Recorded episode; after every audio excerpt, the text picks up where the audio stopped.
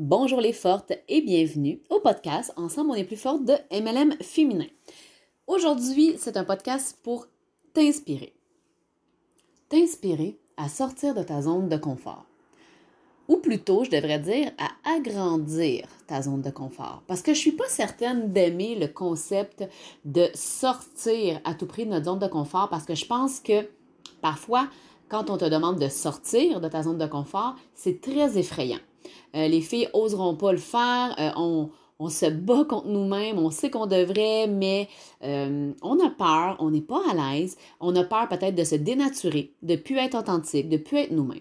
Donc, ce que je veux te faire, faire prendre comme prise de conscience, c'est que plutôt que de vouloir sortir de de, ta zone de confort, l'important, selon moi, c'est d'agrandir ta zone de confort.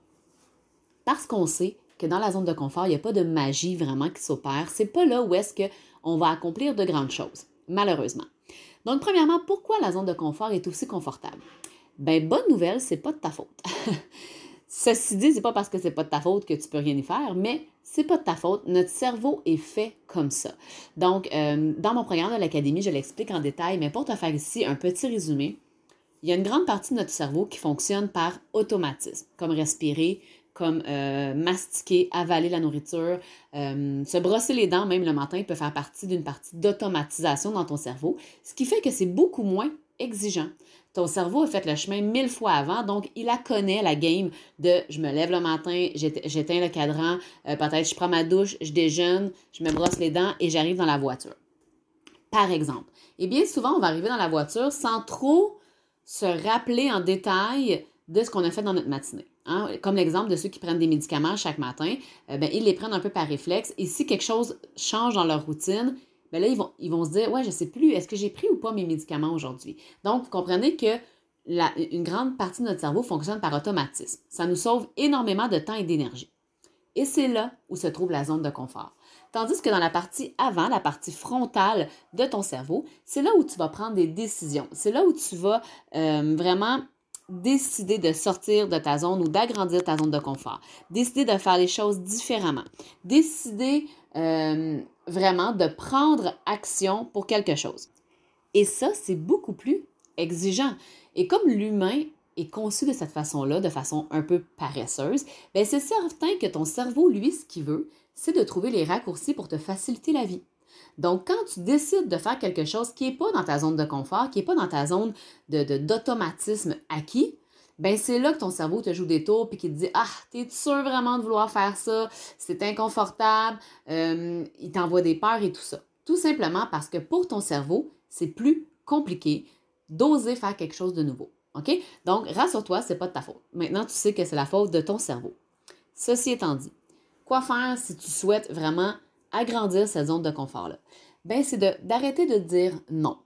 Quand quelqu'un va te proposer une opportunité, une activité, une façon de faire, plutôt que de dire non et de te braquer, de te mettre des barrières sur cette nouvelle opportunité, sur cette nouvelle façon de faire, plutôt que de dire non, dis-toi et si? Et si j'écoutais ce que la personne me disait, me disait, et si j'essayais le nouveau produit, et si euh, j'essayais la nouvelle technique de vente, par exemple, que mes uplines m'ont présenté. Et si j'osais faire mon suivi? OK? Donc, ici. Et là, ce que ça va faire, c'est que ça va te permettre de voir tout ce qui pourrait arriver de positif en le faisant. On le sait, la grande majorité de nos peurs, euh, on dit que plus de 90% imaginez, c'est beaucoup, là, plus de 90% de nos peurs ne servent absolument à rien il y a un petit pourcentage de nos peurs euh, qui sont utiles. avoir peur de se faire frapper en traversant la rue, ben, c'est une peur utile qui va nous faire regarder de chaque côté avant de traverser, par exemple. Mais la peur de se faire dire non, la peur euh, que la personne nous trouve lourde en faisant un suivi, ce sont des peurs qui nous servent absolument à rien. C'est pas dangereux pour notre survie, mais pourtant, elles nous empêchent de poser action. Donc, comment faire pour, agrandir ta zone de confort? Mais la prochaine fois que tu es devant une situation où est-ce que ça ne te tente pas, où est-ce que tu n'es pas confortable, plutôt que de te braquer et te dire non, il n'y en a pas question, je ne vais pas là, dis-toi, et si j'osais? Et essaie de focuser sur les belles choses qui pourraient être devant toi. OK? La beauté de la chose, c'est que plus ta zone de confort va s'agrandir, mais plus tu vas être capable d'accomplir de grandes choses et plus ça va t'en prendre avant de, d'être inconfortable. Par exemple, on va prendre l'exemple de quelqu'un qui est très timide, hein, qui n'ose pas parler devant les gens. Ben, peut-être qu'elle a la possibilité de faire un atelier à domicile, puis elle est super à l'aise avec une, deux personnes, ça, ça va. Et là, peut-être que l'hôtesse va lui dire Hey, j'ai invité des gens, finalement, on va être six. Et cette personne-là, peut-être la peur, l'angoisse qui va être là parce qu'elle n'est pas habituée, elle perd ses réflexes. Mais plutôt que de dire Oh non, écoute, finalement, ça ne marchera pas, parce que je sais que certaines personnes ont même déjà fait ça, ben, c'est de se dire Et si c'était une journée extraordinaire? Si ça me permettait de, de m'améliorer? Et si je le faisais, qu'est-ce que je pourrais retirer? Des ventes, des connexions, euh, peut-être. Euh, peut-être même une future hôtesse parmi les gens présents. Donc, d'essayer de focuser sur le positif et de se réconforter là-dedans. OK? Après, il y a plein de trucs pour la confiance en soi que je ne pourrais pas expliquer ici euh, parce, que, ce serait beaucoup trop long et que c'est un travail sur le long terme. Mais, euh, mais voilà. Donc, il y a plein de choses qui peuvent être faites pour avoir plus confiance en toi. Et quand tu vas le faire, ben, la beauté de la chose, c'est que la prochaine fois que tu vas être devant 5-6 personnes, ça va être beaucoup plus confortable que la première fois.